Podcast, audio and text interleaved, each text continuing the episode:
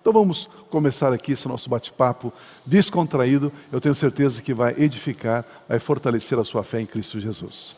Legal. Boa noite a todos. Né? Sejam bem-vindos mais uma vez. E se vamos falar de comunhão cristã aba, né, nada melhor do que começar fazendo uma pergunta direto para o pastor Pio, né? E uma das histórias que mais toca assim os nossos corações, acredito que o meu, né, não, não sei falando por, pelo Silmar, pelo Tom, mas eu acredito que pelo o meu coração é quando você conta aquela história sobre Ana e sobre o início da aba e qual foi a mensagem que Deus colocou ali no seu coração quando você começou esse projeto, sonhou com esse projeto. Então, gostaria talvez que você compartilhasse com as pessoas ali em casa sobre, sobre essa mensagem ali de Ana e Penina, né? Uhum. Ok. É, algumas pessoas que têm caminhado conosco já há bastante tempo conhecem bastante essa história. Eu sempre repito essa história quando nós estamos reunindo com os novos apacentadores, os novos líderes de grupos familiares. A gente sempre conta um pouco dessa história para as pessoas se situarem. É, eu, eu, nasci no lar cristão, no lar evangélico, para o lado dos meus pais, né?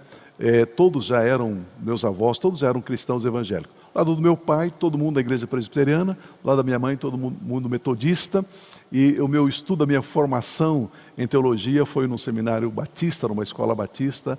Aí você pode imaginar então a confusão teológica né, da, minha, da minha formação. Na verdade é uma brincadeira, não é confusão não, é bênção, graças a Deus por essa formação que Deus permitiu que eu tivesse.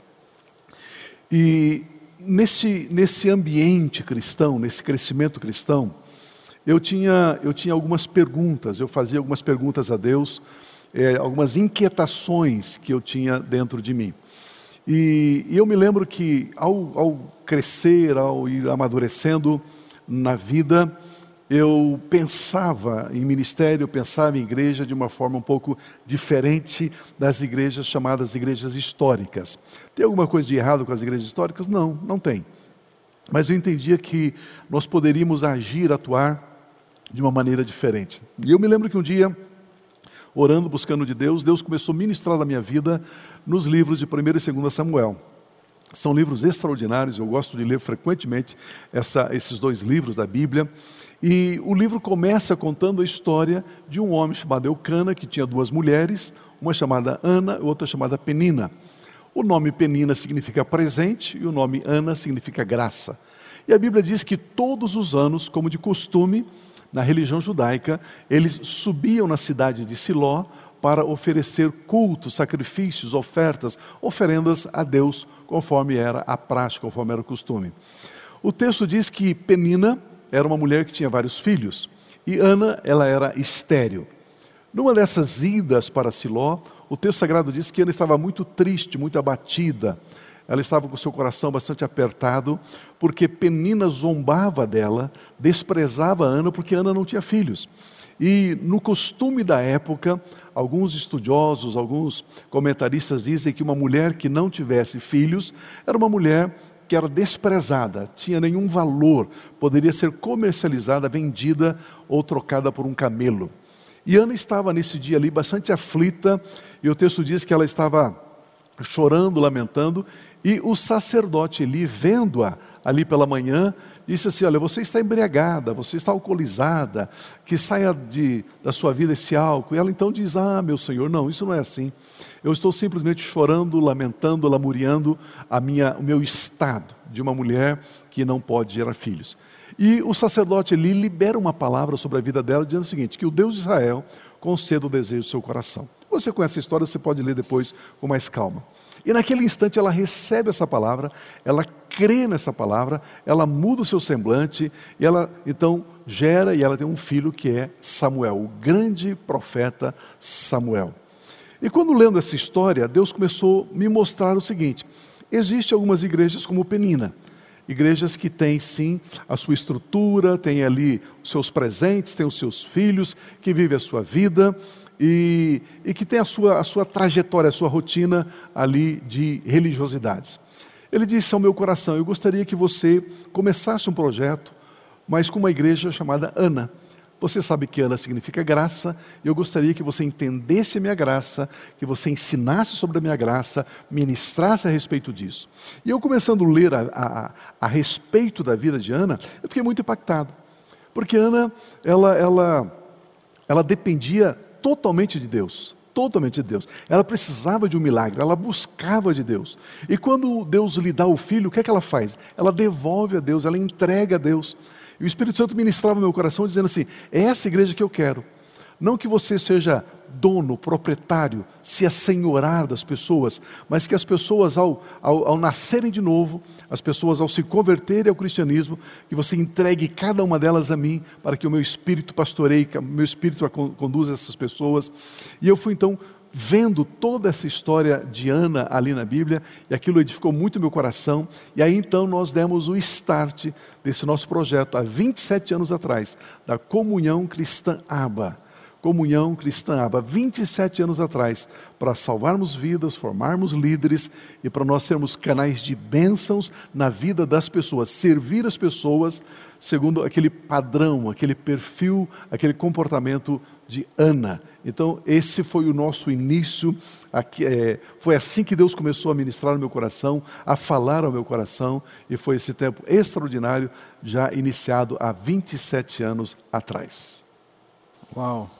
Então, isso significa que há 27 anos atrás já essa mensagem, vamos colocar assim, essa mensagem da graça, isso tudo, já estava sendo anunciado, já estava. Ex exatamente. Não é título de conferência, não é nada disso.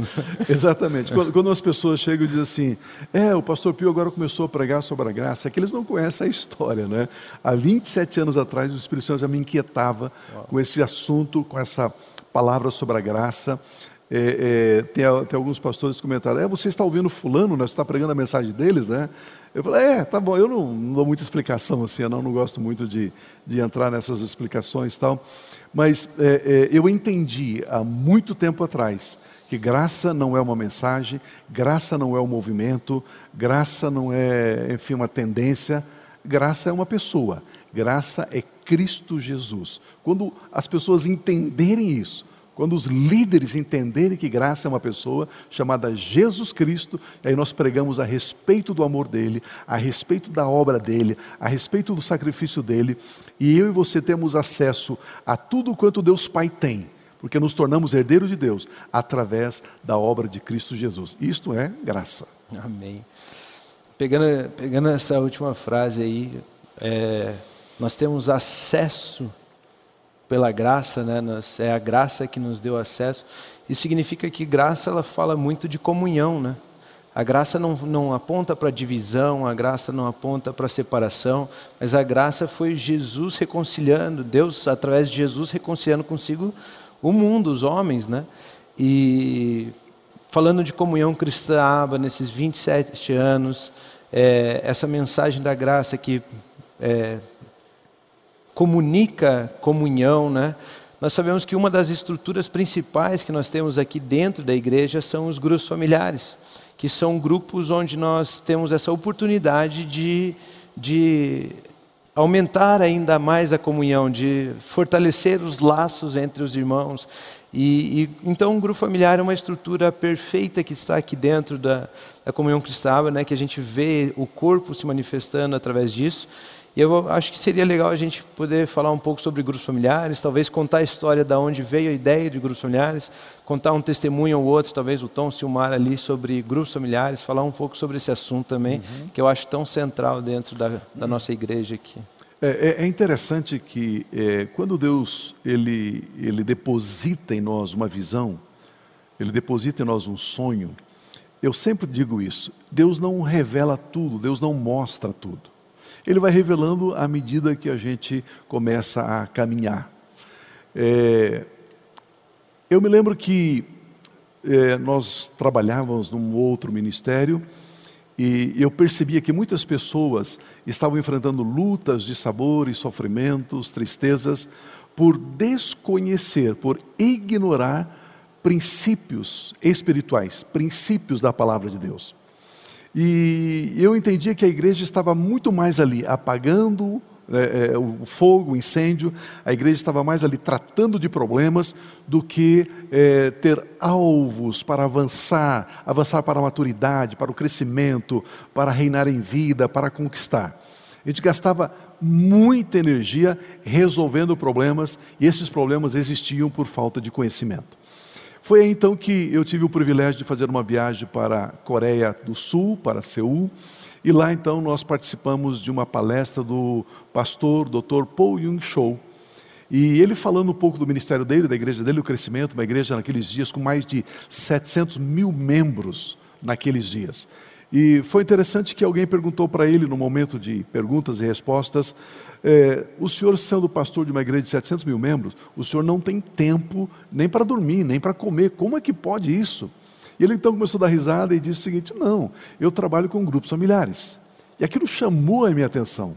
E aí ele explicou um pouco sobre grupos familiares, disse: Eu tenho livros escritos a respeito da nossa história, e nós corremos na livraria dele lá para adquirir o material, mas só estava em coreano, não tinha lá nem português, nem inglês, nem espanhol, enfim, não tinha nessas línguas, então a gente não teve naquele primeiro momento acesso ao material, só depois. Então começamos a ver como é que funcionavam os grupos familiares.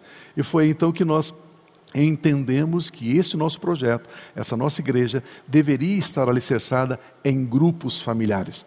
O pastoreio, a atenção, o cuidado deveria ser através de grupos familiares.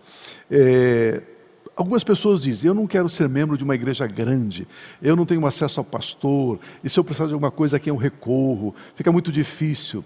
Por isso nós temos grupos familiares. Grupo familiar você pode estar numa igreja de 10 mil membros, 20 mil membros, 50 mil membros e ser acompanhado, ser assistido, ser orientado, porque existe uma organização, existe é uma estrutura e nós baseamos essa nossa estrutura em Êxodo capítulo 18. Quando Jetro, sogro de Moisés, veio visitá-lo ali no deserto, eles já haviam saído do Egito, estavam caminhando em direção a Canaã, e Jetro percebeu que um dos dias eh, Moisés se assentou sozinho e fez uma fila enorme de pessoas para vir perguntar para Moisés o que fazer, como escolher, como decidir. E Moisés ficou o dia todo ali atendendo as pessoas. Então Jetro diz para Moisés: Moisés, não é bom o que você está fazendo. Você não vai conseguir levar esse povo, conduzir esse povo, pastorear esse povo. Você vai perecer, o povo vai perecer. Então eu quero aconselhar você. Aí nós temos o conselho de Jetro, que era dividir a nação toda em pequenos grupos. E através dos pequenos grupos, líderes eram colocados. Líderes maduros, líderes é, apaixonados pela nação, líderes que não tinham vaidade, líderes que não queria ser é, é, colocado alçado sobre pessoas, dominar pessoas.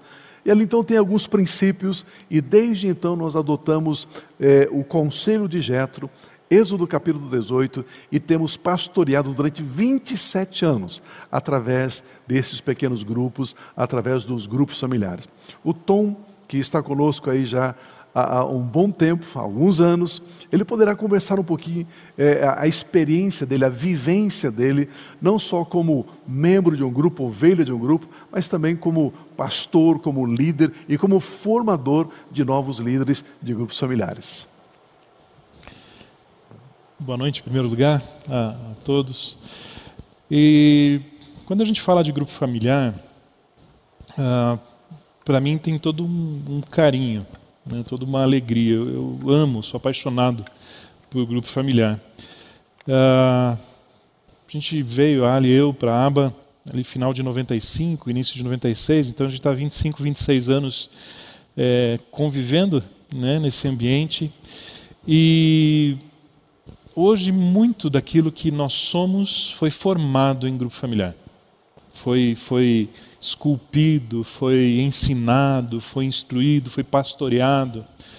É, o grupo familiar, você passa a ter um, um, relacionamento, assim como o nome diz, de, de irmãos, de família, onde nós compartilhamos as nossas vidas é, com as pessoas. É interessante que sempre quando nós pensamos em igreja, um dos pontos que às vezes a gente ouve de um ministério ou outro, antes ouvíamos, ah, às vezes a, a carência que as pessoas tinham de relacionamento, de comunhão, uh, de orientação, de pastoreio. Como que eu vou falar com o pastor? O pastor tem que atender tanta gente. E quando a gente começou a participar aqui, de repente nós tínhamos um pastor que era nosso pastor todo dia, com quem nós nos reuníamos todas as semanas para compartilhar e, e contar testemunhos, para colocar pedidos de oração, é, para compartilhar naqueles momentos de, de alegria, de conquistas, para participar também e compartilhar aqueles momentos mais complicados, mais difíceis, que todos passam, né? É, esses dias estava pensando, Jesus disse uma vez: aqueles que estão cansados e sobrecarregados venham até mim, eu trarei descanso. Com isso, Jesus estava dizendo, é, tinha consciência, as pessoas vão passar por situações onde elas precisam de alívio, precisam de descanso, e a igreja ela é uma expressão também de Jesus na Terra. Então, é, o grupo familiar, ele nas nossas vidas, ele é, não vou dizer foi, porque continua sendo, ele é extremamente importante, relevante e ele é, gera maturidade. Maturidade. Eu posso ver claramente, desde quando a gente chegou na igreja, é, o quanto tem sido formado nas nossas vidas. Eu lembro que talvez uma das primeiras reuniões de grupo familiar, Pio, foi lá ainda na academia, né, antes de, de ter uma estrutura como igreja. E meus pais me levaram numa reunião e o Pio ele fez um grupo familiar com os filhos dos líderes. E eu estava num momento não muito bom da minha vida, questionando muita coisa, é, enfim. E, e eu fui colocar algumas perguntas naquele dia e que não eram perguntas porque eu queria aprender, era porque eu queria puxar o tapete debaixo do pio e provar que ele estava errado, nos meus 20 anos por aí. E eu lembro que a resposta do pio naquele, naquele dia foi: Tom, eu nem vou te responder, porque o Derek, Derek, filho mais velho do pio, na época devia ter uns 4, 5 anos por aí. Anos, né? Derek me fez essa pergunta ontem, então nem vou responder para vocês, isso não é pergunta que se faça, né? E ele judiando de mim. Mas era a mentalidade infantil daqueles dias, né? lá no comecinho quando a gente chegou. E eu lembro que um tempo depois nós começamos então a participar de um grupo, frequentar o grupo, e a Ali é um, um casal jovem, né? estávamos ali começando a nossa vida como casal, e nós começamos a participar do, primeiro, do terceiro grupo, terceiro grupo da igreja, foi formado pela, pela igreja aqui. E esse grupo era interessante porque ele não era tão homogêneo no sentido de todos casais jovens. Pelo contrário, nós éramos um casal muito jovem, 23 anos aproximadamente naquela época, e do nosso grupo familiar participavam casais já avós, por exemplo, e não eram alguns, tinha alguns bem mais de bem mais experiência que a gente. E, e às vezes as pessoas perguntam: "Mas e aí, foi boa essa experiência assim, tão diferente, idade tão diferente?" E eu vou te dizer que foi maravilhoso extraordinário. Porque a Ali e eu, a gente ficava só observando as experiências, as vivências daqueles casais, uh, os testemunhos e os, os pedidos de oração que eles tinham, e a gente ia podendo aprender com os acertos e erros deles. Isso foi tão valioso, tão importante. Não posso te dizer quantos anos de vida economizou para nós aquela oportunidade. Eu lembro em um outro momento também, onde a gente já estava começando a se envolver, apoiar um pouquinho na igreja, junto no Ministério de Jovens, com o PAP na época. E começou a acender um desejo no meu coração de um dia ter a oportunidade de pregar. E numa reunião de grupo familiar eu falei isso. Eu falei, olha, gente, queria pedir oração, que Deus de repente abrisse uma porta para um dia a gente ter essa experiência, tenho tido esse desejo e tal. E isso era uma sexta-feira, e a gente tinha um visitante no grupo aquele dia, era um dos pastores, que era responsável pelas coberturas, pelas viagens de cobertura, cobertura de outras igrejas que nós fazemos. E aquele irmão, então, ele ficou sabendo então desse meu desejo. No dia seguinte, ele me fez uma ligação. Ele disse: Olha, amanhã à noite tem uma das igrejas aqui que está precisando de receber uma, uma visita, uma, uma cobertura nossa. E eu fiquei sabendo que você quer pregar, então você gostaria de ir lá? E, assim, da sexta-feira para o domingo, eu nunca tinha pregado na vida. Eu lembro que encontrei com o Pio na, no sábado à noite, eu tinha uma mensagem, não sei nem se era fita cassete ou se era um CD. Eu falei, Pio, eu vou pegar essa tua mensagem, eu vou pregar, porque eu nunca preguei na vida.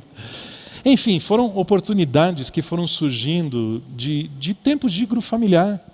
Né? E, e, outros momentos onde a gente de repente precisava de um amparo também, de um socorro. Eu lembro quando Meu pai faleceu, foi um momento muito assim, importante, intenso na, na nossa vida também, onde o grupo familiar nos sustentou, nos cuidou, nos consolou. Então, como ovelha de grupo familiar, eu sou profundamente grato a Deus e eu tenho convicção de que aquilo que a gente é hoje tem muito, muito, muito dessa influência. E tive a oportunidade também de ministrar, de ser um apacentador. E é outro privilégio, é outra honra, porque você poder fazer parte da vida das pessoas, você poder ser um instrumento de Deus para instruir pessoas, orar pelas pessoas, liberar uma palavra, um texto bíblico sobre a vida das pessoas, ver o resultado da palavra de Deus transformando a vida das famílias, não tem privilégio maior. Né? E, e é muito assim fácil de lembrar de pessoas que nós cuidamos, pastoreamos. É, a gente cuidou de jovens, né, adolescentes de 17, 16 anos, de casais de noivos que estavam para casar, depois é, de casais que tinham crianças pequenas, e hoje a gente pastoreia até pessoal já, o Silmar me abençoou, né, com, com casais já de mais experiência, mais vivência que a gente, inclusive, mas a honra, o privilégio por saber que não é a nossa capacidade Acho que isso é algo que tem que estar muito claro para cada apacentador da igreja. Nunca, jamais é a nossa capacidade, é a nossa experiência que vai instruir ninguém. A nossa experiência, se não for balizada, firmada, fundamentada na palavra, ela não vale nada. Quando ela comprova, ela está embasada na palavra de Deus, é lindo, é maravilhoso usar a experiência. Mas então sempre a nossa orientação tem sido baseado no que a Bíblia diz né, no que a palavra ensina. E aí são né, tantas experiências, nós vemos inclusive pessoas que nós pudemos pastorear, cuidar anos atrás, hoje pastoreando igrejas, influenciando pessoas, de repente você influencia o casal que hoje influencia centenas de pessoas, e isso é um privilégio. É um privilégio. O grupo familiar é, acho que é uma das coisas mais lindas que a gente tem como igreja, é uma delícia. Silmar, Conte para a gente um pouco a sua experiência também. Boa noite a todos. É, eu não, não, não tive a oportunidade, como eles, de ter nascido num lar cristão evangélico. Na realidade, eu conhecia Jesus na caminhada, depois de umas piras de vida, vamos assim dizer. Aí eu conheci Jesus, caminhei um tempo tal, e, e, comecei a procurar, depois de um tempo, uma nova igreja para frequentar. Conheci algumas, e um dia um amigo meu me convida para dar um pulo aqui na Comunhão Cristaba, que não era aqui nessa época, era na, na, na João Bétiga. E aí eu fui no culto, só que eu fui no culto da, da, tarde, tinha o culto à tarde e o culto da noite. Aí eu fui no culto da tarde tal, olhei, achei bacana. Confesso né, que naquele dia não prestei muita atenção no que o pastor pregou. Ó, já estou aqui, né? Mas é verdade, eu estava, na verdade, olhando toda a estrutura da igreja, vendo como tudo funcionava. E achei muito interessante como as coisas funcionavam dentro da, da, da, da, da comunhão cristã aba, porque eu sempre gostei de observar muito isso. E na hora que eu estou saindo, eu percebo uma fila para entrar na igreja. Eu falei, cara, deve ter alguma coisa errada nesse negócio. Porque como tem fila para entrar na igreja? Eu nunca vi disso, né? Eu estava querendo fugir da, da onde eu estava e tinha uma fila para entrar na igreja. Foi é muito louco esse negócio. E aí passa um tempo, eu venho na integração, participo um pouco da integração, começo a caminhada. E aí, em maio, isso foi janeiro, em maio eu comecei a frequentar a integração de forma mais intensa. Um dia lá, na, numa semana lá na, na João Bétiga, aí no dia 8 de maio de 2005, foi isso em 2005, a igreja veio para cá e eu já participei da integração aqui. E aí foi interessante porque algumas coisas aconteceram. Né? Por exemplo, dentro da integração eu tive alguns choques já de, de maneira de pensar. É, teve um dia que um camarada ministrou sobre batismo aqui, eu era professor de catecúmenos na outra igreja com relação a curso de batismo. E ele falou sobre como era o batismo tal, e eu fiquei muito bravo aquele dia, falei que era heresia, fui embora daqui, disse que nunca mais ia voltar. Fui para casa, levei realmente quase dois meses para voltar, mas aí vou olhar a Bíblia e eu falei, cara, mas o que ele falou está aqui. Então acho que não está errado. Eu não sei se você sabe, mas aqui a gente fala de Bíblia. Né? Então, aí, aí eu voltei, voltei para a integração, voltei, caminhei, entrei, e aí até pela manhã o Pio comentou que muitas vezes as pessoas pensam assim, ah, eu não vou numa igreja grande porque ninguém vai perceber que eu estou lá, que é muito grande, eu vou isso e aquilo. Mentira, cara, porque eu, eu vim para cá para me esconder. No meu retiro de integração eu já estava carregando água, ajudando isso, ajudando aquilo. Virou o ano, eu já estava liderando na integração, então não tem isso, porque é, existem tantas frentes de trabalho aqui, tanta coisa para se fazer, e quanto mais gente tiver, mais trabalho tem e mais gente para ser alcançada. E essa é uma, uma, uma, questão muito interessante. Uma outra coisa interessante que eu sempre dizia, aí como eu gostei demais da integração, eu fui para a integração, ajudar na integração, legal. Aí quando eu conversava com as pessoas, eu dizia assim, eu posso ser transferido, porque eu trabalho numa empresa que trabalha no Brasil todo e América Latina tal, e se eu for transferido, transferido de cidade, se tem uma coisa que eu vou procurar, é uma igreja que tem uma estrutura parecida com essa, de grupos familiares. Por quê? Isso é muito bom. Eu tinha uma igreja com 60 lá que eu trabalhava lá, que eu estava congregando com 60, 80 pessoas, e o pastor não tinha tempo, assim como o Tom falou, não tinha tempo de estar pastoreando. E ali não, você tem um grupo de 15 pessoas tal, e você está sendo pastoreado. E isso foi muito legal. E, e, essa questão de choque, por exemplo, de ensino, ensino, ensino, a gente Pio deve falar sobre isso daqui a pouco, a questão de edificação e tal. Na ITM, na época, hoje FATEM, né? então nós tínhamos a ITM, hoje nós temos a FATEM. Disseram para mim um dia assim: ó, você vai aceitar Jesus ali na Fateme. Eu falei: não, não pode, já aceitei. Eu era meio perdidaço lá, mas agora está tudo certo, eu aceitei Jesus. Teve um dia que está o cara ministrando aqui, ele fala sobre isso. Eu sou o primeiro a sair correndo e aceitar Jesus de novo, porque efetivamente aquilo que eu tinha de pensamento sobre estar com Jesus não estava bem alinhado.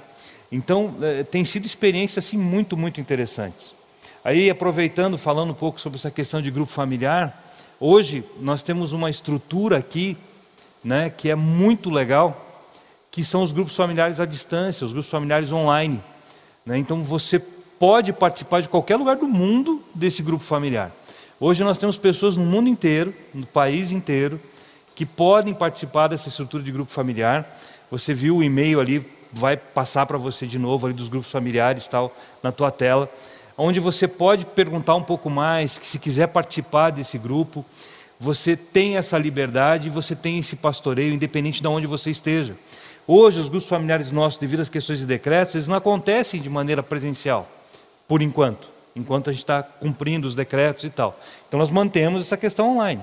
Só que antes de pandemia, antes de qualquer coisa, o Espírito Santo já impulsionou todo mundo aqui, as estruturas da igreja, a começar esse projeto, a começar isso lá na frente. Então lá atrás nós fizemos isso e nós estávamos tão atuais, tão atuais, que quando tudo começou a gente já estava com tudo estruturado.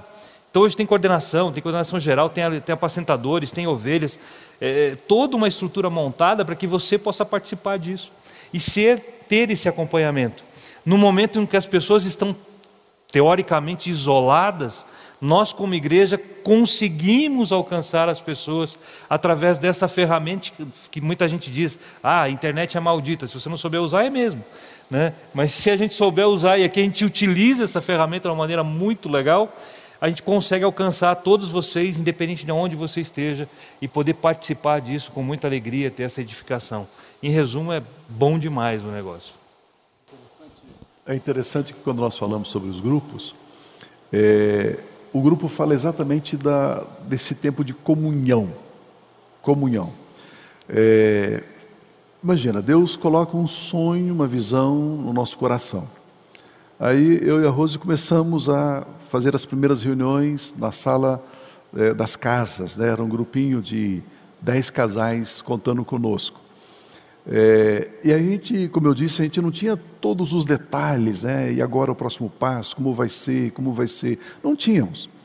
E, e devagarzinho, então, conforme caminhávamos, Deus foi nos inspirando, nos mostrando, nos conduzindo.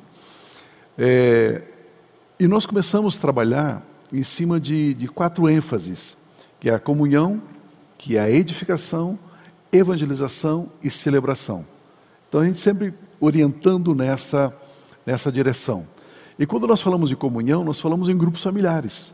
Porque ali no grupo familiar, conforme o Tom, o Silmar já comentaram, é ali que você pode estar junto, ali que você pode trocar as suas experiências, ali você pode ser canal de bênção na vida de alguém, alguém é canal de bênção na sua vida. É, é tempo de comunhão, de relacionamento. Tem esse texto de Provérbios, capítulo 18, que diz assim: Quem se isola busca interesses egoístas e se rebela contra a sensatez. Então, quem se isola está pensando em si mesmo, buscando seus interesses. É uma visão, uma visão pequena, é, é, distorcida. É uma pessoa que quer só ser servida. Mas quando você está em grupo familiar, ali você entende que Deus usa a sua vida na vida daquelas pessoas que estão ali com você. Por outro lado, também as pessoas usam é, é, Deus usa essas pessoas para abençoar a sua vida, aí então você tem todo esse, esse tempo de, de comunhão, de relacionamento. Não importa se a igreja cresce, se você chega no templo aqui, tem quatro mil pessoas reunidas, você tem lá o seu grupo, tem o seu apacentador, tem o seu, seu oikos, né? aquele núcleo de relacionamento onde você é, é, é abençoado. A Bíblia diz: uma ou outra ajudou e disse: anima-te. Então, essa cumplicidade de serviço traz essa edificação, traz esse crescimento espiritual. Aproveitando né, que você falou já das ênfases aí, uma das coisas que é legal que está sendo citado aqui é um pouco né, da, da, estrutura que vem, vem sendo montada aqui dentro. E o Silmar falou bastante da integração. Integração é aquela porta de entrada, é a porta de recepção que a comunhão cristã tem, justamente para essas pessoas que vêm aqui num culto de celebração e pensam: uau, isso aqui é muito grande, é, a gente que trabalha aqui durante né, a semana toda, às vezes vem algum fornecedor de algum material, alguém que vem fazer alguma manutenção aqui no templo, a pessoa não é acostumada com igreja e coisa. Quando eles passam ali na porta, né, eles falam: "Uau, mas é isso aqui, né? Vocês enchem isso aqui? Como que é isso?" E as pessoas elas costumam vir aqui e ver esse lugar grande e ou vem numa reunião de domingo e vê cheio de gente. E a integração é justamente a porta de entrada que você pode chegar aqui, se você procurar nas saídas dos cultos, você vai encontrar pessoas te recebendo, te indicando a, a integração para você poder se envolver, entrar num grupo familiar. Do grupo familiar você vai receber um treinamento, você vai poder se tornar um, grupo, um líder de grupo familiar um dia. Né? Veio até uma pergunta online ali de um, de um dos membros, que é quais são os passos para se tornar um líder né, de grupo familiar. Então, não, não, sei se é bem o passo a passo, mas depende mais da pessoa do que da gente, né? Sim. Mas se você tem o interesse, o coração sujeito ao espírito, com certeza que dentro dessa estrutura é só uma questão de tempo até você se tornar um líder. E, e são estruturas que estão aqui para servir a gente dentro. Acredito que tudo que a gente faz está dentro, montado dentro dessas ênfases que você citou.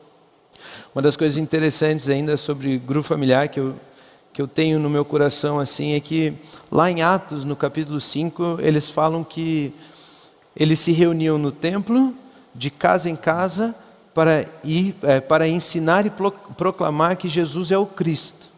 Então, o que nos une? A mensagem de que Jesus é o Cristo. Nada, nada, nada faz eu discordar de você, porque a gente sabe que Jesus é o Cristo. Mas o legal é que existia edificação nas casas e no templo eles tinham também essa proclamação, essa mensagem, eles falavam do amor de Jesus. Tem um salmista lá, então eu separei um salmo aqui, Salmo 55, 14, diz assim: Com quem eu partilhava agradável comunhão, enquanto íamos com a multidão festiva para a casa de Deus. Olha que legal, é, a, a comunhão cristã ela funciona assim, as ênfases nos levam a isso. Vem a salvação na evangelização, de repente tem a comunhão, né? Eu e você vamos na comunhão do grupo familiar, depois nós vamos celebrar no templo, celebrar no culto com a multidão. Né? Então, o culto em si não é o lugar só de, de não é o lugar onde a verdadeira edificação, a verdadeira comunhão acontece, mas é na, na, de casa em casa, né? A gente, a igreja praticamente funciona dentro das casas e aqui a gente se reúne para celebrar aquilo que Deus já nos ministrou no coração, nos ensinou, já nos levou a, a agradecer. Mas essa, essa questão toda de ênfases tal, elas, elas vêm de uma visão. Né? Nós sabemos que aqui na Comunhão Cristã Aba, nós falamos sempre sobre salvar vidas e formar líderes. Você pergunta lá para a criança lá na IBI, e aí, o que, que a gente faz aqui? Não, salvar vidas, formar líderes, para a irmã, para o irmão que estão ajudando a limpar o banheiro. Por que, que você está fazendo isso? Né? Porque nós estamos salvando vidas e formando líderes. Para o pastor que está aqui em cima, por que, que você prega para anunciar Jesus e salvar vidas e formar líderes? A gente sabe que tem uma visão. Eu estava lendo que em Provérbios, né? Provérbios 29, 18 diz assim: Havendo profecia, o povo, o povo não se corrompe. Não havendo profecia, o povo se corrompe. Mas quem guarda a lei, esse é feliz. E fazendo um estudo sobre aquela palavra ali, profecia, você descobre que no hebraico, na verdade, a palavra é visão. visão. Né, profecia e visão, elas são traduzidas ali. no hebraico é a mesma palavra, mas a gente traduz no português para coisas diferentes, que é a palavra shazon, se você tem interesse aí em casa para saber. Mas fala de visão. Então, tendo visão, não tem corrupção. Né, não a corrupção só de não rouba, não mata, não, né, não xinga, não sei lá o que, mas não tem a corrupção de desvio de atenção. Né? A visão é uma imagem do futuro que foi estabelecida por Deus, que quer que a gente chegue lá. E, e, dentro dessa visão, nós sabemos que salvar vidas e formar líderes é como se fosse dois trilhos para nós. Né? Nós estamos dentro desse trilho e, e o nosso trem vai em cima desse trilho, né, salvar vidas e formar líderes. A gente não se desvia nem para a direita, nem para a esquerda, não se corrompe. E as quatro ênfases, elas nos ajudam a formar essa visão, a tirar ela do papel, a fazer com que isso se estabeleça. Então, acho que a gente pode também comentar um pouco sobre essas quatro ênfases, falar um pouco sobre é, evangelização, falar um pouco sobre celebração, comunhão, já falamos bastante aqui né, no grupo familiar mas também a edificação, que é a, a, o curso da FATEME também, as mensagens. É, enfim, acho que cada um pode falar um pouco da sua área. E... Antes, antes de passar aqui para o Tom falar um pouquinho sobre evangelização, é, nós estamos tendo um evento e nesse evento estava presente um pastor, já bastante idoso, e eu nem sabia que ele estava presente, mas depois, no intervalo, ele veio falar comigo, me dar um abraço, e falou assim: Pio, eu acompanho a Comunhão Cristã Aba, você há alguns anos. E eu sempre me perguntei: qual é o segredo desse ministério? Qual é o mistério que está por trás dessa igreja, que sempre avança, sempre cresce, uma igreja é, relevante, uma igreja bastante atuante é, nesses dias? E ele disse: e eu descobri hoje, ouvindo você, eu havia ministrado a manhã toda, ele disse assim: a sua mensagem é cristocêntrica. Você coloca Jesus no centro. Você exalta Jesus, glorifica Jesus. Eu até brinquei com ele, falei, claro, né, ele é o cabeça da igreja, né? Então ele merece a honra, a glória, o, o reconhecimento e a nossa mais radical, mais absoluta dependência dele. Ele falou, é exatamente isso. Então são 27 anos, eu posso dizer para você, de bastante êxito. 27 anos de, de, de influenciar, de tocar, de impactar tantas vidas 27 anos, porque nós temos colocado Cristo Jesus como cabeça. É uma igreja cristocêntrica, falamos de Jesus. E, consequentemente, aquilo que nós fazemos aqui, nós fazemos para a glória de Deus. Eu quero é que Deus seja exaltado, que Ele seja honrado, que Ele seja adorado. Aliás, é uma das coisas que nós fazemos muito pouco aqui, mas muito pouco, é falar daquilo que nós fazemos. Nós somos péssimos divulgadores, péssimos propagandistas aqui, fazemos muitas e muitas coisas. Daqui a pouco o Tom vai falar um pouquinho da evangelização, coisas que membros da igreja que não sabem que nós atuamos, que fazemos. São, são, são áreas importantes que a igreja alcança, atinge, e nós divulgamos muito pouco a respeito disso, porque nós queremos que toda a glória de fato seja dada a Deus. Nós não buscamos reconhecimento, nós não buscamos é honra para nós mesmos, isso não nos interessa, nós queremos fazer essa obra com muita, com muita alegria. A, a importância da visão, conforme o Romulo colocou há pouco, é, é, é a visão impede você de sair para a direita, de você sair para a esquerda, de você se corromper. É, a, a, existe nesses quase 30 anos de igreja aqui, nós passamos por tantos tantas tendências, tantas, tantas correntes de pensamentos, eh, entre aspas, modismos, e nós sempre mantivemos assim, nessa mesma maneira, nesse mesmo jeito, nesse, mesmo embalo. Eh, eh, muitas pessoas passaram aqui, até líderes e pastores que conviveram um tempo conosco e trouxeram ideias, trouxeram sugestões, e se fizéssemos diferente, se fizéssemos assim, de outro jeito, e nós sempre ouvimos, mas é, é, mantivemos naquilo que Deus nos chamou para fazer. Eu sempre digo o seguinte: existe somente duas mensagens. Tudo que você ouvir na televisão, no rádio, na internet, onde você ouvir, só existe duas mensagens. Uma mensagem para fora, que é evangelização, uma mensagem para dentro, que é para edificação. Ou você está evangelizando, salvando vidas, ou você está edificando, fortalecendo aqueles que já são salvos. São essencialmente duas mensagens. E é interessante aqueles que pregam, ou a evangelização ou a edificação, é, existe também só duas maneiras de pregar. Ou você prega com a ênfase no seu estilo, aí você quer que você, a, a sua personalidade, o seu, seu jeitão, né, o seu personagem seja conhecido, ou você então prega conteúdo, prega Bíblia. E aqui na Comunhão Cristã Aba, nós pregamos Bíblia, nós pregamos conteúdo. Do começo ao fim é a palavra de Deus, é a palavra de Deus, o nosso compromisso é com a palavra de Deus. Então nós evangelizamos, ok? Pregamos para fora, nós edificamos, pregamos para dentro. Como o Rômulo disse, nós temos uma escola aqui, a FATEM, a há vinte e tantos anos, mais de 12 mil alunos já se formaram aqui conosco, de várias denominações, de várias igrejas diferentes, porque nós queremos pregar a palavra e a palavra não tem cor denominacional. A palavra de Deus é a palavra de Deus, ela é eficaz, ela é poderosa, ela é única e nós queremos ensinar com a maior simplicidade, com a maior pureza possível a palavra de Deus, para que as pessoas sejam edificadas, fortalecidas no Senhor, na força do seu poder, como a própria Bíblia Sagrada diz. Então nós queremos é, é, é, edificar as pessoas. Eu quero que cada membro da nossa igreja se agiganta ao ponto de aí vencer os gigantes, derrotar as lutas, as adversidades e exaltar e glorificar Cristo Jesus através de uma vida santa, uma vida íntegra, uma vida reta, uma vida piedosa, uma vida que vale a pena ser vivida nesse período que estamos vivendo sobre a face da terra. Eu gostaria que o Tom falasse um pouquinho sobre a, a, a evangelização, o ministério que ele coordena já há algum tempo. Né? É tão importante isso na vida de uma igreja, a evangelização. Amém. Só ainda comentando, né, vocês dois falaram sobre a visão, ela evita a corrupção.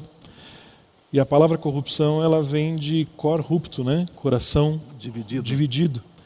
E é exatamente isso, né?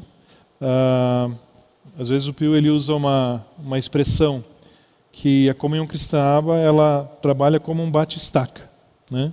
Então nós não somos movidos a modismos, a tendências, a estratégias passageiras, mas a palavra de Deus ela sempre foi a base, o fundamento para tudo aquilo que a gente faz, né? E pensando em palavra de Deus e evangelização, é, um texto assim que me chama muita atenção, muito conhecido e muito usado em, em, em momentos evangelísticos, é de João 3,16 e 17, onde a palavra fala né, que Deus amou o mundo de tal maneira que deu o seu Filho unigênito para que todo aquele que crê não pereça, mas tenha vida eterna. E eu sempre falo, eu tenho um gostinho a mais pelo versículo 17, quando o texto diz: Porque Deus enviou o seu Filho ao mundo não para condenar o mundo, mas para que o mundo fosse salvo por meio dele. Isso me chama atenção porque isso estabelece um discurso, uma linha de raciocínio na evangelização. Já vi muitas pessoas evangelizarem, e não estou dizendo para não fazerem, mas só é, me parece que não é a, a ênfase que Jesus deu aquele tipo de evangelização. Se você morrer hoje, você tem certeza para onde você vai? Você não vai para o inferno e tal. Só que Jesus ele não veio trazer uma palavra de condenação. Jesus ele veio trazer a salvação, o resgate. Jesus ele não foi um prêmio porque a humanidade tinha feito aquilo que era suficientemente bom para agradar a Deus. Pelo contrário, Jesus foi um presente porque a humanidade não conseguia fazer aquilo que agradava a Deus e por isso estava vivendo debaixo de condenação. Então, é, como igreja, nós temos essa linha de raciocínio, essa linha de atuação, entendendo que a evangelização ela, ela está expondo o amor de Deus revelado em Cristo Jesus. Como que nós fazemos isso como igreja? Basicamente de duas formas. Nós temos vários projetos de evangelização que a igreja suporta, mantém, sustenta, patrocina, que busca alcançar as mais diversas áreas as mais diversos, os mais diversos públicos é, são alcançados por essas frentes. Estava comentando, Jesus, quando caminhou na terra, ele juntou pessoas, juntou multidões em torno dele e muitas dessas pessoas, possivelmente a maioria, elas iam atrás de Jesus porque elas tinham alguma necessidade que elas percebiam que Jesus poderia suprir, poderia mudar. E isso abre uma porta, abre uma, uma ênfase social para a igreja. Então a igreja tem sim é, uma, uma sensibilidade, um reconhecimento, um papel social. E aí nós atuamos é, percebendo o que as pessoas precisam, o que está afligindo as pessoas, é, entendendo que isso não é um fim, não é o objetivo final da igreja suprir uma necessidade de um alimento ou de uma roupa, mas é um meio para que aquela pessoa tenha uma necessidade social atendida, mas juntamente com isso, a palavra que transforma a vida dela, a eternidade dela.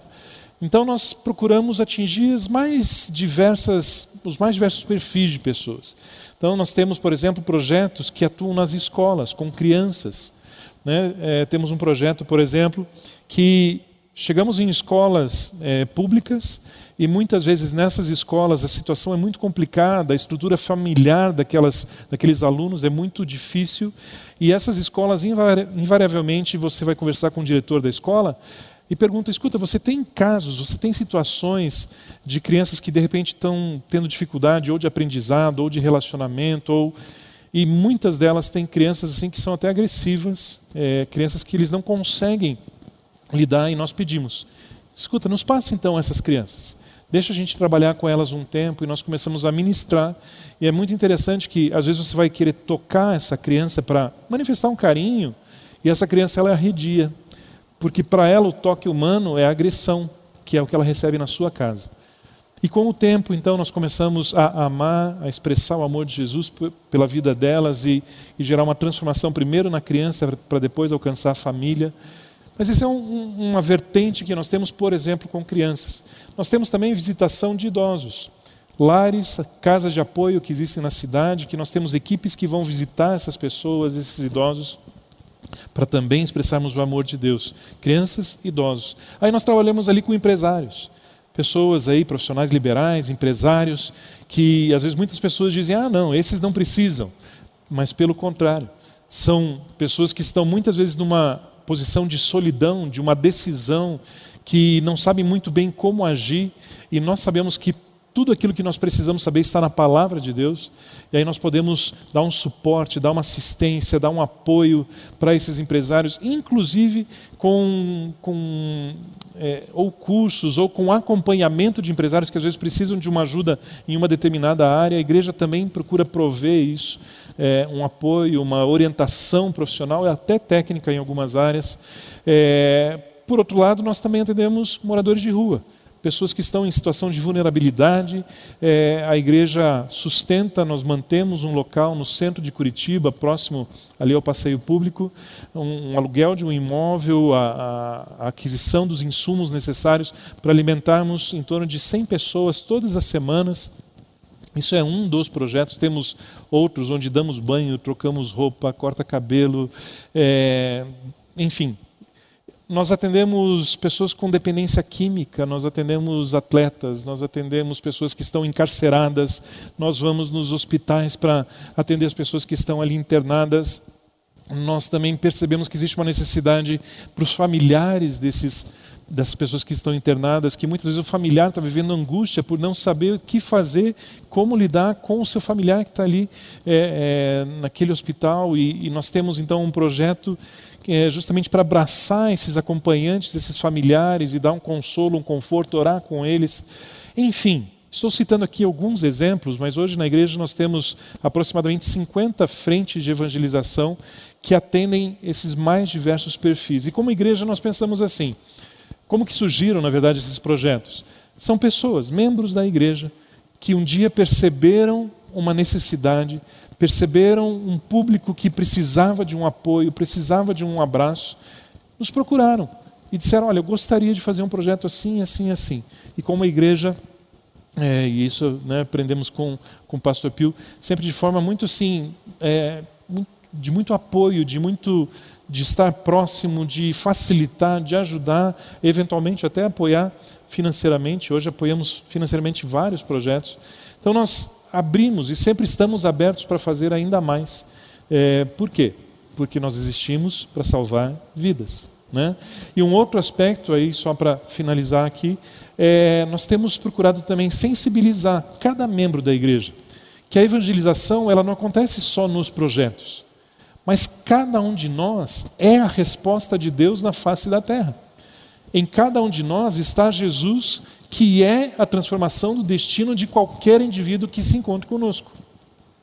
Então, é, quando nós temos cultos, e de repente nesses cultos vem 20, 30, 40, 50 ou mais pessoas que aceitam a Jesus nos cultos, é porque vocês, membros, estão conversando com o seu vizinho, com o padeiro, com o frentista, com um parente, e vocês estão entendendo que em vocês no encontro com vocês, essas pessoas podem encontrar um novo destino para as suas vidas.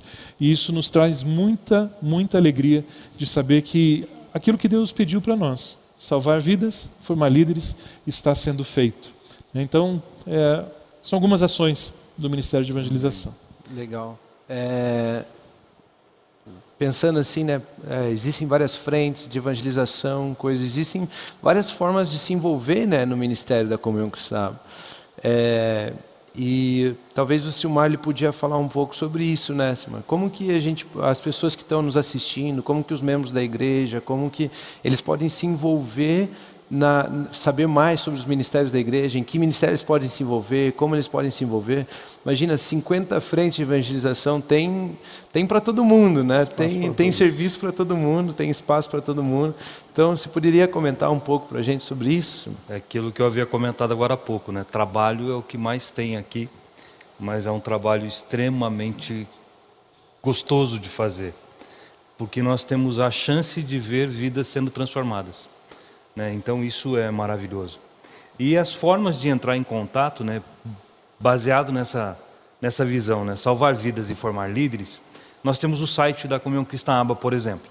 No site da Comunhão Cristã Aba, você vai ver todos os departamentos ali estruturados, onde você consegue é, é entrar em contato com cada uma dessas áreas.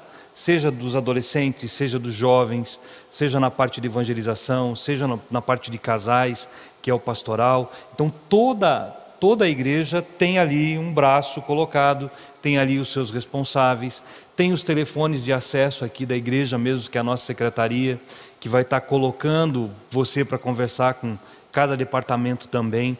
Nos términos de culto, você pode, quando nós tivermos eles presencialmente, né? hoje nós não o temos, mas quando nós tivermos os cultos presencialmente, pode procurar qualquer líder para poder estar conversando a respeito. A, a grande questão é que aqui o objetivo é mostrar Jesus e que toda a área trabalhe para a honra e glória dele, e todo o departamento aqui trabalha para divulgar isso. Então, essa, essa estrutura que nós temos como Comunhão Cristã Aba, ela nos, nos, nos dá esse, essa ferramenta. Né? E é tão interessante isso que, por exemplo, né, é, a EBI, a EBI trabalha ali com as crianças tal. A EBI ela ajuda o grupo familiar, por exemplo. É todo mundo trabalhando para um bem único. Ah, existem grupos familiares que têm crianças nesse grupo. Puxa vida, eu levo minha, meu filho no grupo familiar? Sim, é grupo familiar, então a criança vai, quando está presencialmente, de novo. Então a EBI ela pode fornecer material para que você tenha um material para trabalhar com suas crianças enquanto o grupo familiar está acontecendo. É todo mundo trabalhando junto, não existe uma, uma coisa que não esteja interligada. Então, quando o Pio comenta né, que a gente não sai do trilho, né, você tem os, os, os trilhos aqui, formar líderes e salvar vidas, tudo está ligado nisso. Qualquer projeto que vai começar aqui vai passar por esse crivo. E cada departamento aqui sabe disso. Então, quando você entrar em contato com cada departamento, ele vai trazer essa informação para você e vai dizer como que você pode se envolver. Né? Uma das coisas que nós temos percebido nesses dias, por exemplo, é essa questão do isolamento. E como foi dito aqui, a palavra diz: se você se isola, você está perdido. E não existe isolamento quando você anda no mesmo corpo, no mesmo pensamento, pensando de uma maneira única. E nós temos hoje essa questão online. Então, você quer saber como tudo funciona? Então, ligue, mande e-mail, entre em contato através do site, é, entre pelo Instagram, entre pelo Facebook. Todas essas áreas são monitoradas e você terá um retorno. Pode ficar tranquilo, tranquila, que você receberá uma resposta, independente do dia, da hora que você passar. Talvez leve um tempinho, né, até a gente conseguir fazer, trazer essa resposta, mas você sem resposta não vai ficar. Então, em todas as áreas nós precisamos de voluntários. Em todas as áreas nós queremos crescer, né? Não é porque nós queremos crescer, é porque Jesus quer que o reino dele cada vez seja maior. Nós só fazemos aquilo que ele quer. E nós temos a visão de que a igreja inteira, a igreja inteira não, a cidade inteira, ela se tornará cristã evangélica, professando o nome de Cristo. E você vindo trabalhar em qualquer, uma dos, qualquer um dos departamentos, será mais uma ferramenta que estará ajudando a esse nome ser divulgado e cada dia maior. É, posso deixar uma dica ainda também, se de repente você quer ser treinado dentro do aspecto de evangelização, nós temos um curso de voluntariado e capelania pela FATEME. Você pode acessar o site da FATEME e vai ter disponível para fazer online, onde você estiver, no Brasil, no mundo. É, e, e a gente pega justamente esse know-how de todas essas frentes que nós trabalhamos. Os professores que dão as aulas são exatamente os coordenadores dessas frentes. E certamente você vai ser preparado, treinado para você fazer ou aqui na igreja ou de repente até onde você está, você pode iniciar uma ação de proclamar o nome de Jesus em diversas formas. Bem, antes de partir para uma última pergunta aqui, tem uma é que veio lá de Salvador, Bahia. Então acho que é bem, bem é, da Janete. Acho que é bem especial assim. Acho que vai vai edificar bastante as pessoas. Mas ela diz assim: minha pergunta vai para o Pastor Pio. Sinto que és um homem enviado por Deus. Como se sente nesses 27 anos na comunhão cristã aba, levando a palavra do Senhor e mudando a vida de várias famílias. Acho que é bem pessoal assim, fica fica legal de compartilhar assim. Como você se sente? O que que você vê quando as pessoas estão sendo transformadas pela palavra, ensinadas pela palavra? Eu, eu vejo que é, uma das uma das grandes alegrias de uma igreja, de um de um corpo de liderança, é, de um pastor é ver pessoas chegando e tendo inúmeras necessidades, inúmeras necessidades em várias áreas. E com o passar do tempo, na convivência da igreja, recebendo a palavra, amadurecendo, crescendo no conhecimento, e de repente você enxerga uma, essa transição. A pessoa está ali, num lado da vida, eu tenho problemas, eu tenho necessidades, dificuldades, problemas, necessidades, e de repente ela vai crescendo e ela passa para o outro lado da vida e diz: Olha, eu quero ajudar as pessoas, eu quero ser um instrumento para abençoar. Eu não só quero ser abençoada, porque eu já aprendi o que é ser abençoado, mas agora eu quero ajudar pessoas, abençoar pessoas. Então, Janete, no longo, ao longo desses 27 anos, é, graças a Deus, eu tenho visto bastante disso. Pessoas em extrema necessidade em vários setores da vida. E com o passar do tempo, você vê essa pessoa crescer, essa pessoa se apresentando, se prontificando, dizendo, pastor, em que eu posso ajudar? Aonde que eu posso ser um canal de bênção? O que, que eu posso fazer? A gente fica olhando e diz assim, uau, que coisa tremenda, né? Eu, eu, eu, eu vejo que Jesus, é, em alguns momentos, ele via Pedro fazendo algumas coisas erradas e tropeçando em algumas situações, mas Jesus, ele olhava para Pedro, não no momento em que Pedro estava errando, mas enxergando Pedro um pouquinho mais na frente, dizendo assim: Pedro, amanhã você não sabe ainda, mas a sua sombra vai curar enfermos. Você não sabe ainda, mas uma mensagem sua, três mil pessoas, cinco mil pessoas se converterão. Eu vejo que essa é uma das grandes alegrias, ver a pessoa sair de uma posição é, é, de necessidade, uma posição negativa, ruim, de, de, escravidão em alguma área, e passar a, a, reinar em vida, ser um filho maduro, ser rei, ser sacerdote. Isso alegra muito o nosso coração em ver as pessoas é, é, subindo com asas como águia e vendo uma vida abundante, triunfante em Cristo Jesus. Isso nos anima demasiadamente. Amém. Legal. Isso aí. É, eu quero fazer uma, colocar aqui um último assunto, uma, uma última pergunta. É, algumas perguntas online elas vieram nesse sentido também. Né? A gente tem uma do Tércio que diz assim: qual o maior sonho da comunhão cristã como igreja para o Brasil? O Joaci né, diz assim: comunhão cristã Estou próximo, aqui no bairro Portão. O que podemos esperar da comunhão cristã nos próximos anos? Porque eu quero caminhar junto. Então, algumas mensagens vieram assim de não só de como está funcionando a história da comunhão cristã, né, de como foram esses 27 anos, mas eles estão focando assim no e aí, como que vai ser? Eu quero saber, eu quero estar junto, eu quero avançar com vocês.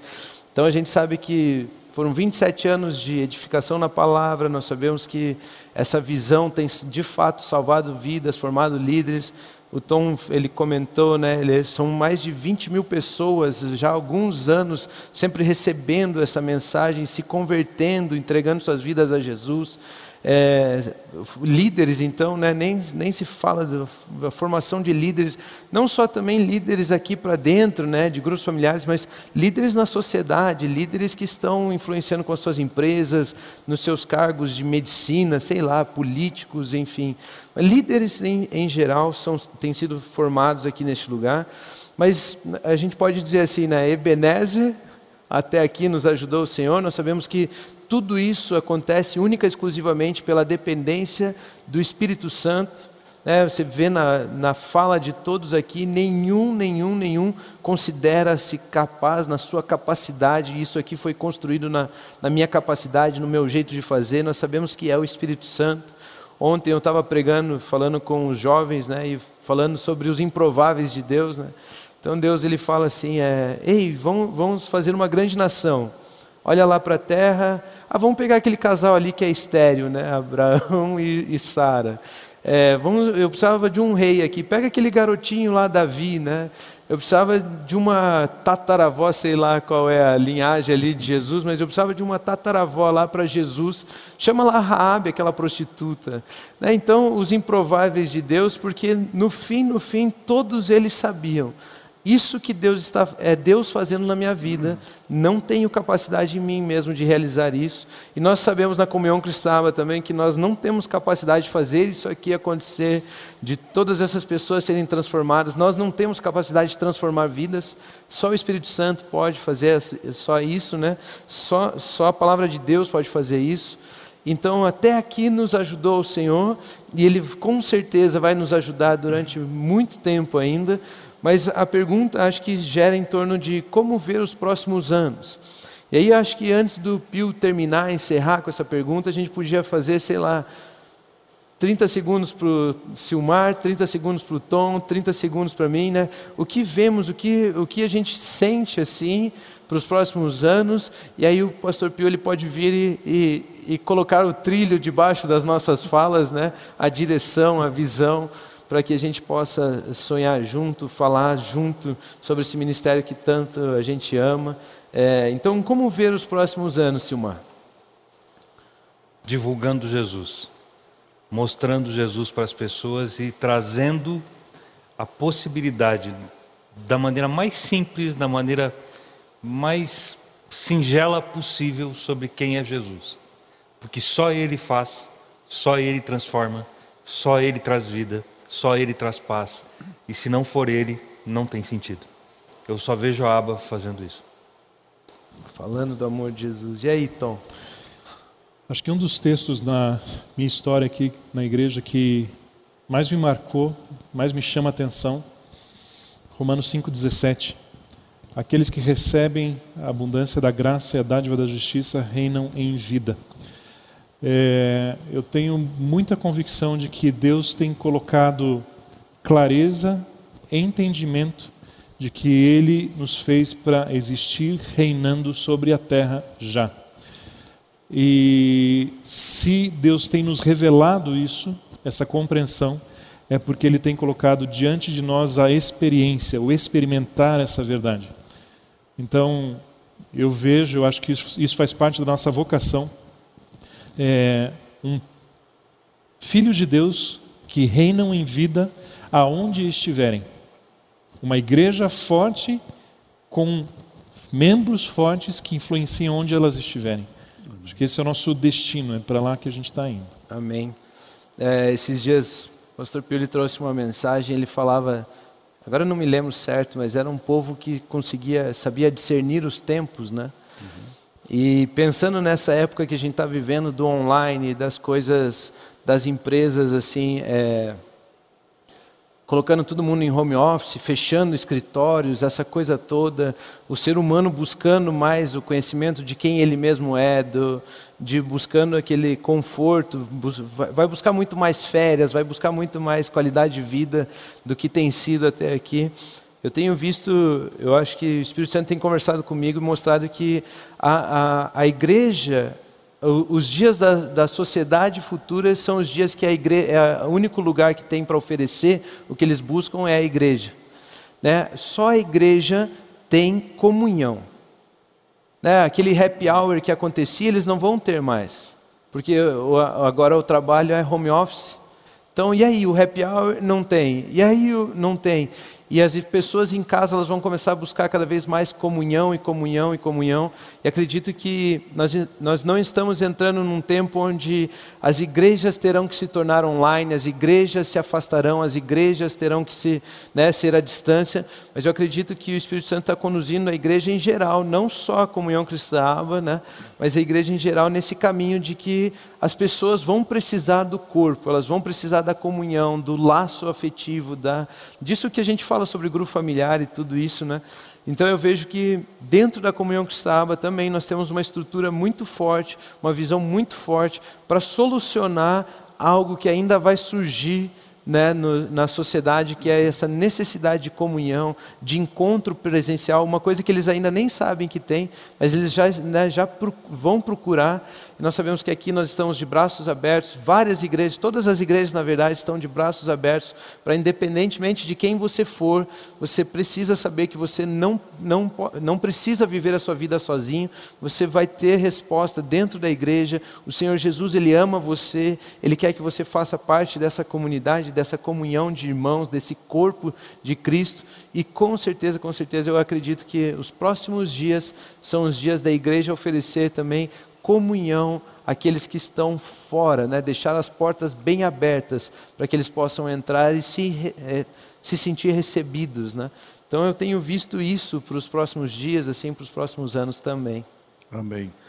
É, eu gosto muito daquelas vezes que Deus na Bíblia fala assim: congregai, congregai o meu povo. É, lá em Apocalipse a gente vê ajuntamento. Então, pegando esse, esse pensamento é, de ajuntamento, de estar juntos como igreja, como membros do corpo, como isso é importante. Como isso é importante. As nossas celebrações, os nossos cultos aqui, é um ajuntamento de pessoas que tem o objetivo de exaltar, glorificar a Deus. O nosso louvor é forte, os nossos músicos, pessoas capazes, pessoas que se esmeram, pessoas que se dedicam de uma forma assim impressionante para nos conduzir no louvor a Deus, na exaltação a Deus, no cântico a Deus, na celebração a Deus. Nós procuramos ter aqui um lugar bem confortável, bem gostoso, para que as pessoas possam estar aqui juntamente é, com esse objetivo. Né? Pessoas juntas e juntamente com o alvo de celebrar, bem dizer e glorificar a Deus. Os próximos anos, os próximos anos, primeiro, eu tenho imensa gratidão por cada membro da nossa igreja pessoas que estão envolvidas, comprometidas, atuando, participando em tantas áreas, em tantos lugares assim que às vezes a gente fica chocado de ver pessoas tão dedicadas, pessoas que, que se doam, se, se deixam gastar, desgastar, fazendo a obra de Deus. Então, a nossa gratidão por cada membro, por cada pessoa, engajados em tantos setores aqui na igreja. Por isso eu, eu posso olhar para o nosso amanhã com confiança. São 27 anos de história, de, de bastante êxito, de bastante conquista. Por quê? Por causa dos membros dessa igreja, as pessoas que, que estão aí se dedicando de uma forma intensa. E eu vejo também que os membros da nossa igreja têm nos apoiado financeiramente de uma forma assim impressionante. Você que traz o seu dízimo, que você traz a sua oferta, você que voluntariamente resolve contribuir com as suas finanças para que todas essas frentes de trabalho, coisas que às vezes você nem sabe, possa ser realizada, pessoas possam ser alcançadas. E lá naquele dia, Deus vai dizer para você o seguinte: olha, é, eu estava com sede, você me deu de beber, eu estava é, é, nu e você me deu de vestir. Você vai falar, mas quando que eu fiz isso?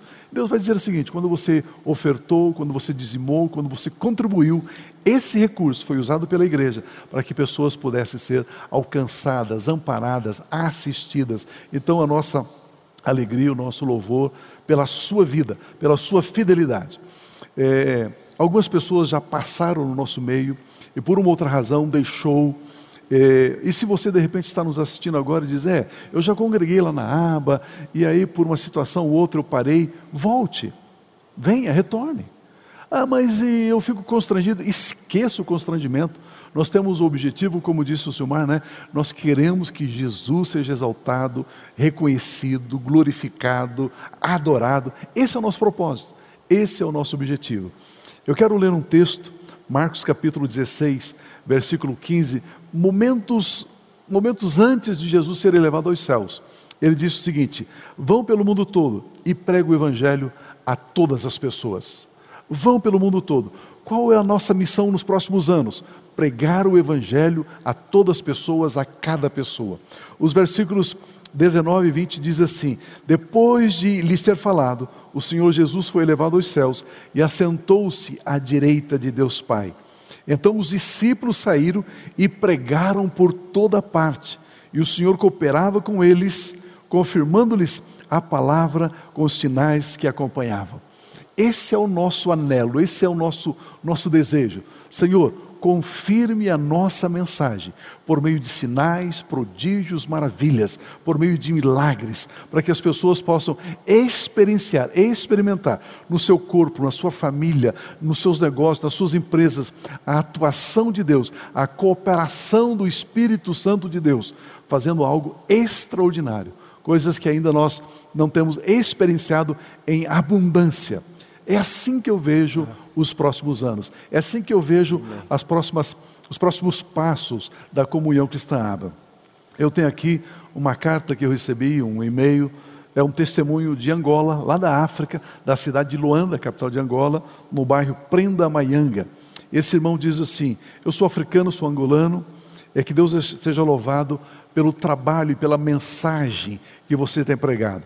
É uma mensagem tão clara que transformou primeiramente a minha vida e depois toda a minha família. O um ensino simples, o um ensino claro, que nós estamos sendo impactados. Então eu quero é, é, é, saudar essa igreja, saudar esse ministério. O apóstolo Pio Carvalho, ungido de Deus, que tem levado essa palavra da graça do amor de Deus, como eu nunca tinha visto antes. E isso tem mudado e tem abençoado tremendamente a minha vida aqui na África. E ele diz o seguinte: e quando é que você virá para cá para abrir uma comunhão cristã abro o ministério aqui na nossa cidade, no nosso país? Necessitamos tanto de crescer no entendimento dessa mensagem que vocês pregam com tanto amor, com tanta alegria. Nós queremos que vocês venham para cá, que vocês também nos abençoem aqui na nossa nação. E assim, amados, são tantas cartas que nós recebemos, tantos e-mails de pessoas no Brasil, fora do Brasil, ao redor do mundo, que falam a língua portuguesa e que têm sido tremendamente impactados e edificados. E é isso que queremos fazer nos próximos anos. Queremos abençoar, queremos edificar, queremos fazer com que as pessoas saiam dessa posição de, de, de, necessitados, de até mesmo escravos, opressos, para uma vida livre em Cristo Jesus. Foi para a liberdade que Cristo nos libertou. Vamos permanecer nessa liberdade. Essa liberdade encontra-se no Evangelho, porque o Evangelho é o poder de Deus para a salvação de todo aquele que crê. Amém. Que vocês permaneçam abençoados, que vocês tenham uma semana extraordinária de confiança no Senhor. Essa vida abundante dada a cada um de nós, em o nome de Cristo Jesus. A nossa gratidão pela sua vida. Amém.